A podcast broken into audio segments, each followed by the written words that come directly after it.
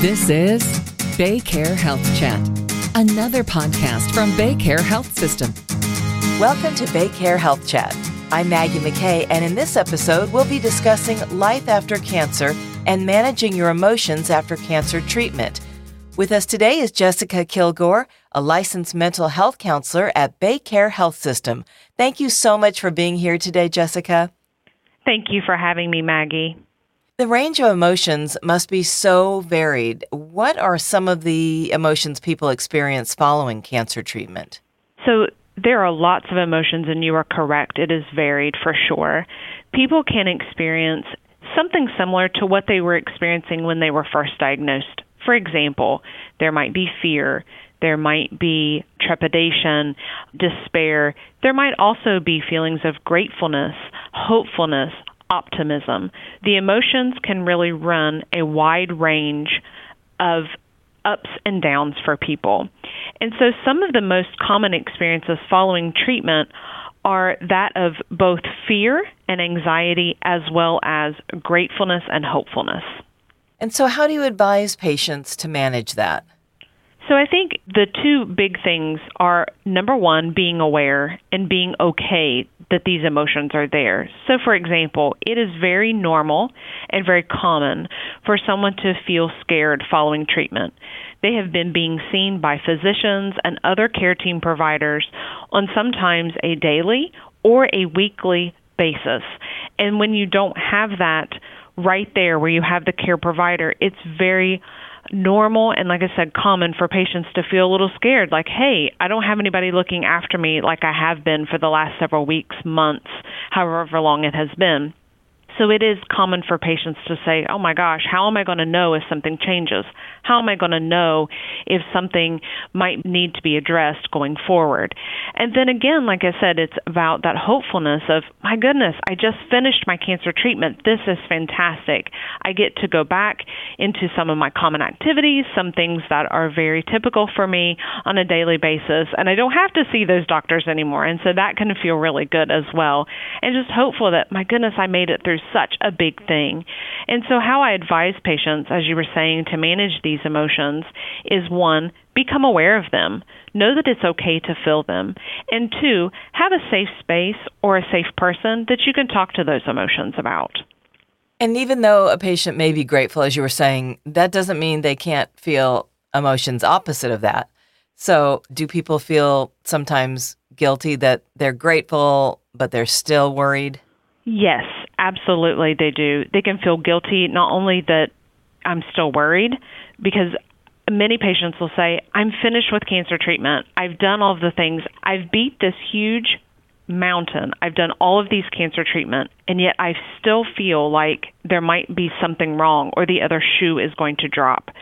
And so patients can feel guilty, overwhelmed, even maybe unappreciative of all that they've gone through, as well as sometimes people may feel, why did I survive?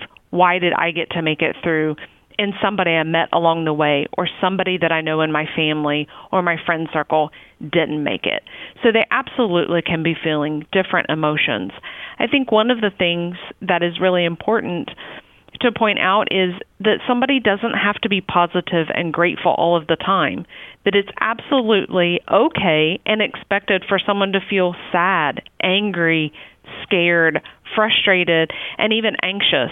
It doesn't make you a negative person or ungrateful for what you're going through, but rather it makes you human because this is part of the human experience is to have all of these different emotions. Right. Well, clearly the emotions and the idea of cancer don't end just because treatment ends as we've been saying. So, are there tools that people can use to try to put these worries aside or at least manage them somehow so they're not constantly worried? Yes, I would say so. So, I think some of the big items here is again awareness. I'm aware of my emotions.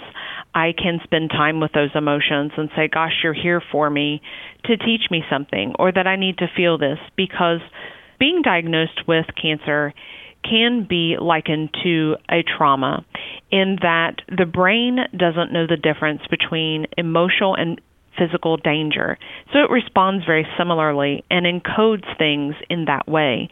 And so when the brain experiences such a huge diagnosis, a feeling of being totally out of control and unable to really handle yourself because you're dependent on other people like your doctors to prescribe your treatment or to make sure that they're getting the appropriate scans the brain kind of goes into fight, flight, or freeze mode as it would with lots of other dangers. And so being aware and having knowledge that it's okay that I feel an ache or a pain, and that's going to create some anxiety because it's, oh my goodness, when I felt an ache or a pain before, that led to me having a diagnosis and then subsequent treatment. Or I have a new scan coming up, you know, a new mammogram or a new CT scan of some sort to check the body for any cancer, and that people will often feel anxious all over again because the last time I went through this is when my life changed completely. So it is very important to just know that that can happen. And then in terms of trying to manage or having some coping skills for those, again, being able to voice those emotions, to be able to tell friends, family, even care providers, I'm really scared about the scan coming up. So it's important for families to understand and friends that I'm scared of this scan and I don't know what the results might be. And that can be very intimidating for a patient. And so being able to express that and for friends, family, and care providers to hear that and to say, it's okay, we're going to be with you through this journey no matter what happens and what the next outcome is. And still at the same time, having that hopefulness that I went through this treatment. I know that I depend on my care providers and they're leading me in the correct direction. So I have the hope that this is going to be a great scan. So, having those close people and those care providers that we can talk to emotions about, as well as somebody like myself, a mental health counselor, that can help assist with learning new techniques for each individual person of how they can manage their emotions, whether that's anxiety or frustration or just being able to stay more in those moments of joy and hope. So, a few things patients can do are some breathing techniques there's something called box breathing. This is actually used in the military to help control heart rate and breath, and it allows for the stress response not to be so high. So, box breathing is breathing to a count of four. So, you go up the one side of the box, breathing into a count of four, go across the top of the box, holding for a count of four, breathing out the other side of the box for a count of four, and then holding the bottom side of the box for a count of four. So that's called box breathing. And then you can do that in various counts, but four is the most common. That's a great breathing technique, again, to lower the heart rate, to calm the mind, to be able to just take a nice breath and relax a little bit. Other ways that we can do things, there's something called a grounding technique that's using five, four, three, two, one. Five things that you can see, four things that you can hear, three things you can touch, two things you can smell, and one thing you can taste. And that can be done with your eyes open and in the room, or that can be done imaginatively so that we are thinking about the five different things that we can see. We can imagine a beautiful beach and thinking about all the things that we can see. And on that beach, the things that we can touch, the things that we can hear, smell, and taste. And that brings the brain back into the moment and not in that fight, flight, or freeze response. Those are all very useful tips. You mentioned family and friends. What do you say to patients who say they wish their family could understand that they can't go back to being who they were before cancer? This is a really big one and one that I hear from patients all of the time. And I think it's really important to remember that every time we have a conversation, just like now, Maggie, you and I having this conversation, we're changed following this conversation. We've had new experiences with each other, we've learned new things. And so when somebody goes through a big event, they are going to be changed. And they are changed both physically and emotionally with something like cancer. So there could have been surgeries involved in which there's a physical change there's definitely the emotional change of all of the things someone's been through, that all the information they're taking in, the myriad of emotions that we've talked about that somebody experiences, that we can't just turn that off like a light switch to say, never mind, I don't need that anymore. I just want to go back to who I was before I knew all of this. And many patients will tell me, I don't want to be the person that I used to be before I had cancer. Because we'll say things like, I have such a new, renewed hope on life. I have a different way of looking at things, a new perspective of what's important. Maybe they say, you know, I don't sweat the small stuff anymore. I used to worry about dirty dishes in the sink, and now I'm like, it's okay that I have some dirty dishes in the sink, you know? Mm-hmm. So it really helps patients to be able to embody who they are going forward because there may have been some change that they really welcome and say, this is fantastic. I'm all about, you know, traveling, spending time with friends, really getting to live life the way I've always wanted to. And then there's things that happen that I can't forget. And I don't want to forget that I went through such a big moment in my life that I did have these treatments.